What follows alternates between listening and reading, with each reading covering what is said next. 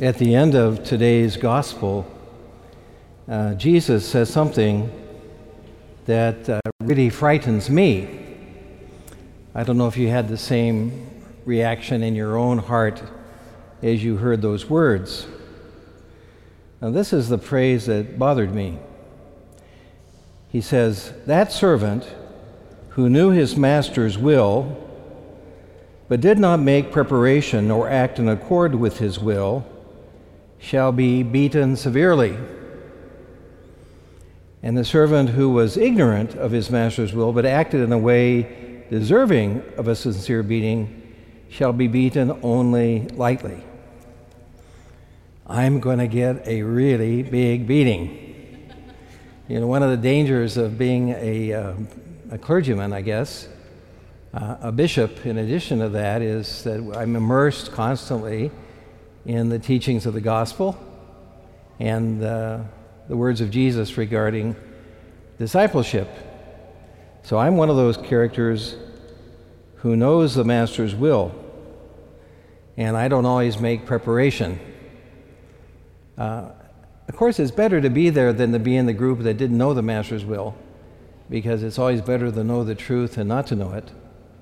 But Jesus wants us to take seriously our responsibilities and says very clearly in this reading that we're responsible to respond to the graces that He has given us. What I'm going to do in today's uh, homily is a little different than I usually do. I'm going to spend a brief time talking about the scriptures, but then I want to spend the majority of my time with you talking about the virtue or the gift of faith. Our first reading is from the Old Testament, from the book of Wisdom, and it's really quite difficult to understand. I don't know how many people understood it at all. Uh, but to understand this, we have to put ourselves in the place of the Jewish people who were, who were preparing to leave Egypt to go to the promised land.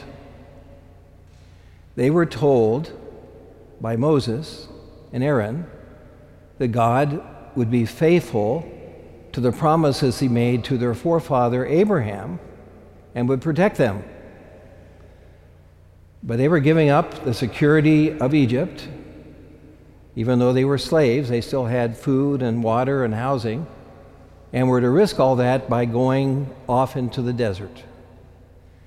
Now, the key line of this reading for today's purposes, the scriptures have a purpose, is the first sentence or two. It says, The night of the Passover, okay, that occasion, was known beforehand to our fathers, that with sure knowledge of the oaths in which they put their faith, they might have courage.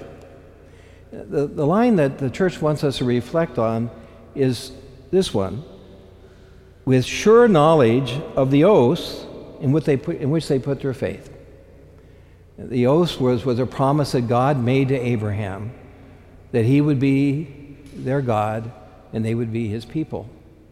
And the only reason the people, the Jewish people, went on that excursion into the Red Sea and into the desert is because they had sure hope confidence in the promises that God had made to them, which is what faith's about.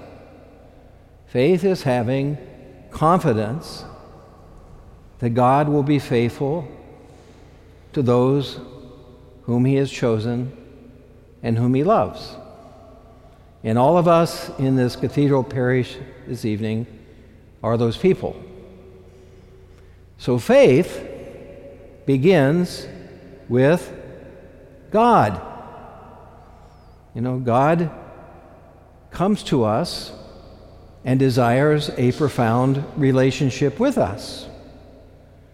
And faith is our response to that initiation of love by God. So we don't, faith doesn't start with us, it starts with God. And what it is is simply a response, a confident response of love to the love that God has shown us and has promised us. Now, the best example of faith in the Old Testament is our father Abraham, who is the subject of the second reading, which is a beautiful passage from the letter to the Hebrews. And in this letter, the author of Hebrews points to Abraham as an example of faith. So let's look at this reading and take his example. The reading begins by telling us faith is the realization of what is hoped for and evidence of things not seen. So faith is not the same thing as scientific evidence. It's, it's a confidence in something that is hoped for and unseen. You know, we don't actually see God's love for us all the time. If we're men and women of faith, we believe in it and we hope in it and we live our lives with confidence in that love that God has for us, which is unseen. And he uses the example of Abraham. He gives three examples. First of all, by faith, Abraham obeyed when he was called to go out to a place that he was to receive as an inheritance. And he went out, not knowing where he was to go. You know, in the, in the book of Genesis, the story of Abraham is very, very interesting. It's worth reading uh, quite often. And the first experience that Abraham had with God was God appearing to him and telling him that he was to leave his ancestral home and go to a place that God would give him. A place he had never been to, and he wasn't even sure where, where it was. But God invited him to make an act of faith and trust and to go. And as the scripture tells us, Abraham believed God and he went. He was 75 years old. I'm 74 years old. I can't imagine uh, at this stage of my life having to make a life altering decision like that. But Abraham was a believer. He trusted God and he went. That's example number one. It was always the deepest desire of Jewish men and women to have children. Children were seen as proof of God's love. They were seen as a future, you know, the, the ones to whom you would pass on the family um, fortune or whatever it is that the family had. Abraham and Sarah were sterile, they had no children. Sarah, I don't know for sure how old Sarah was, but Abraham was 75 years old. And he knew that his wife was beyond the age of ordinarily having children. But God said to him, Abraham, if you do what I call you to do, if you leave pro- your, your family land and go where, I, where I'm going to lead you, I promise that I will give you, give you children and your children will be numbered greater than the stars in the sky and the sand on the shore of the sea. Now, I'm not married, so I can't imagine what this is like. But those of you who are married, can you imagine God saying something to you like that when you and your wife, you and your husband, are in your 70s and you haven't had children up to that point? But that's what this reading tells us. It says here, by faith, Abraham received power to generate, even though he was past the normal age, and Sarah herself was sterile. For he thought that the one who had made the promise was trustworthy. That's what faith is it's seeing God as someone who we can trust, that God is absolutely trustworthy. And we know that Sarah gave birth to a son. His name was Isaac. Which brings us to the third example of Abraham's faith in this reading. Number three, it says here By faith, Abraham, when put to the test, offered up Isaac. And he who had received the promise was ready to offer his only son he reasoned that God was able to raise even from the dead, and he received Isaac back as a symbol. You know, the story of the sacrifice of Isaac is an extraordinarily interesting, and even difficult passage of the Old Testament to understand because Abraham, who lived in a culture surrounded by uh, religions that offered children as sacrifices, was tempted by that. He had a temptation that he thought that God wanted him to offer his son Isaac as a sacrifice. And God allowed him to think that way for some reason as a test of his faith. So Abraham took his son Isaac, headed up the mountain, and was prepared to uh, burn his son as an offering on an altar to God. At the last minute, God intervened and said, Abraham, I don't want you to do that. And they discovered a, a, a sheep in the bush and took the sheep and offered the sheep as sacrifice in the place of Isaac. The church has always seen that as a symbol of the sacrifice of Jesus on the cross. You know, the, our Father allowed His Son Jesus to die on the uh, wood of the cross for our sins. But again, it's an example of, of faith that Abraham was willing to do that, even though that's not what God wanted him to do, because he had an absolute trust in God. He was willing to risk the child of the promise that God had made to him and to Sarah. So Abraham has always been seen uh, by the church as an, as, as an example of faith.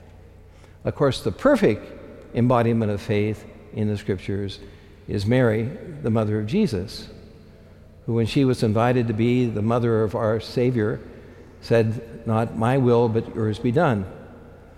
Um, but Mary was the woman who exemplifies Christian faith and obedience to all of us. So, those are the examples from Scripture that God has given us in our Scripture readings this evening. And I'd like to do a little reflection now about what does this all imply in terms of our lives of faith. First of all, I, I want to reinforce what I said at the beginning that faith begins with God. God approaches us in many ways. For those of us who are baptized as children, God approached us through the decision of our parents that we would be baptized.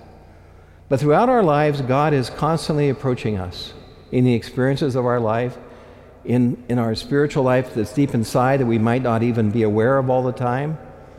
You know, God wants a relationship with you, and God wants a relationship with me.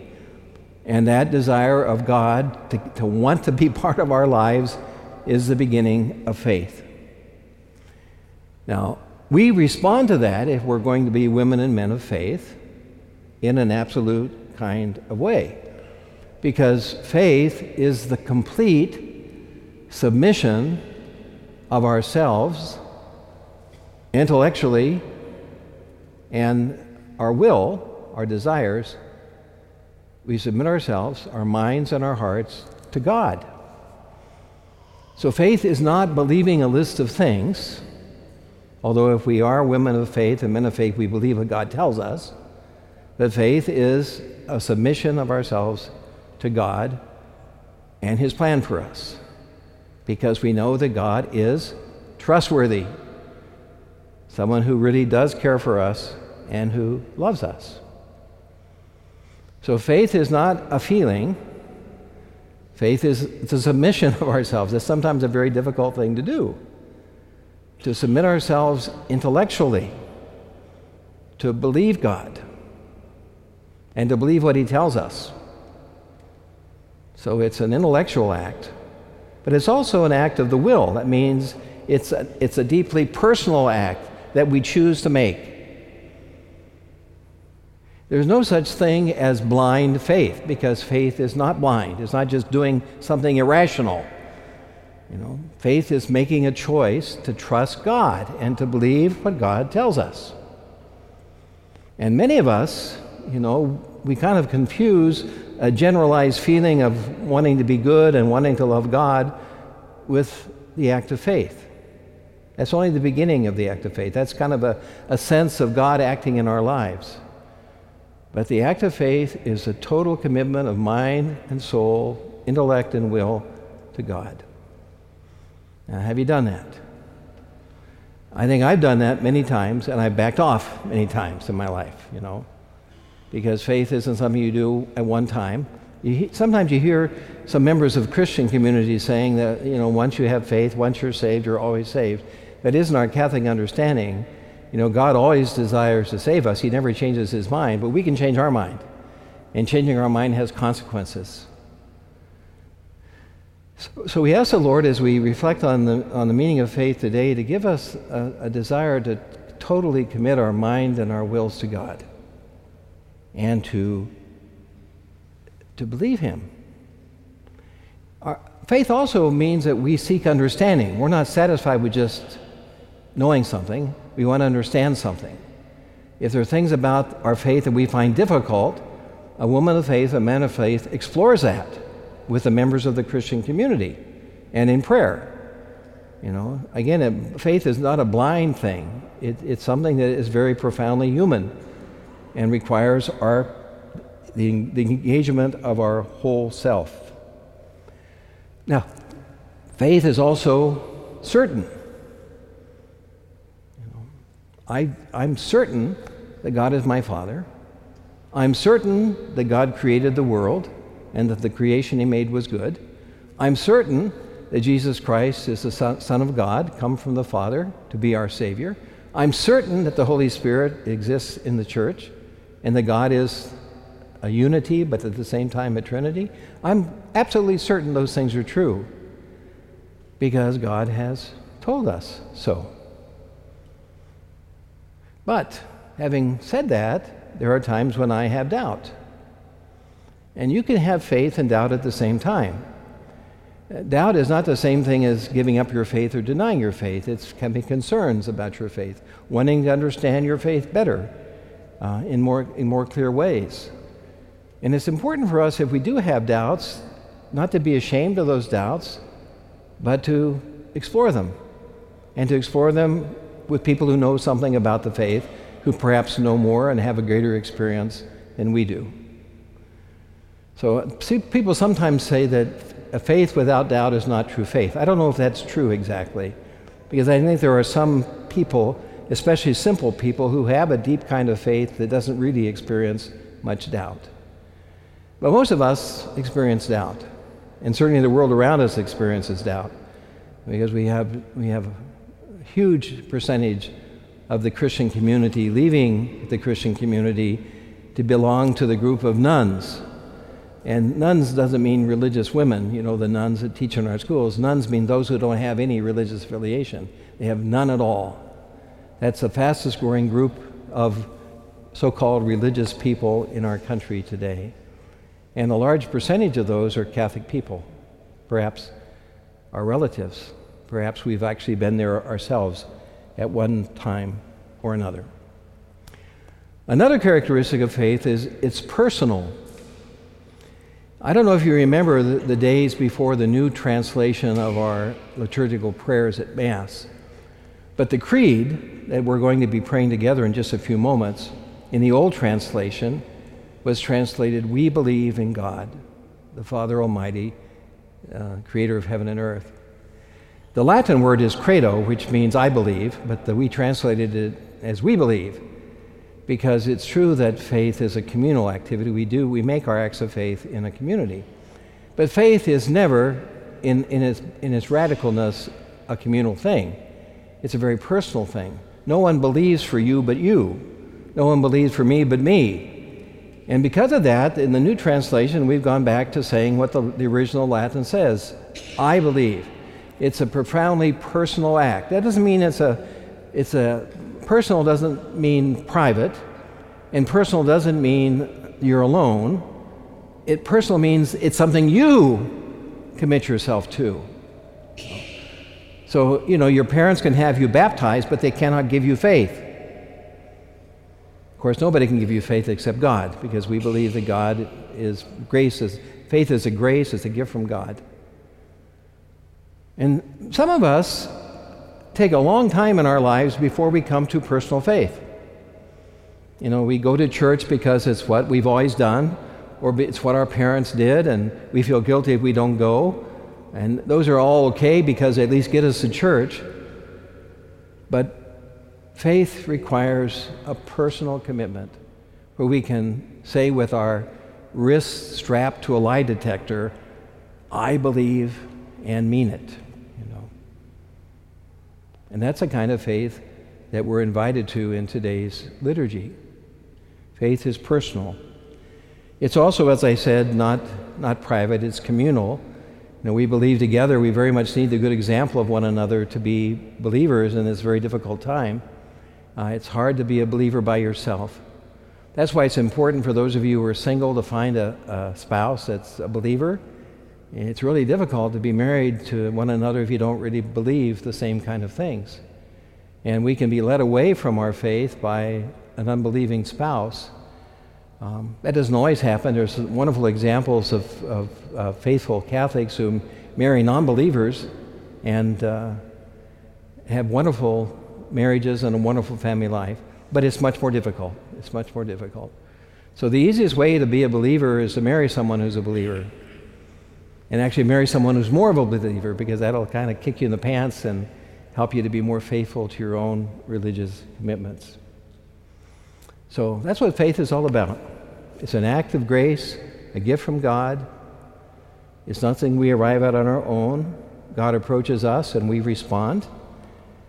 It's a, re- it's a complete submission of our mind and our will to God, not a partial one, but a complete one. We, we, we freely choose to do what God calls us to. It's confidence in what that God exists and belief in what He tells us. So it's an act of confidence in God, but it's also an act of confidence in what He tells us. Like the Ten Commandments, we, we, we, don't, we don't choose whether to do that or not.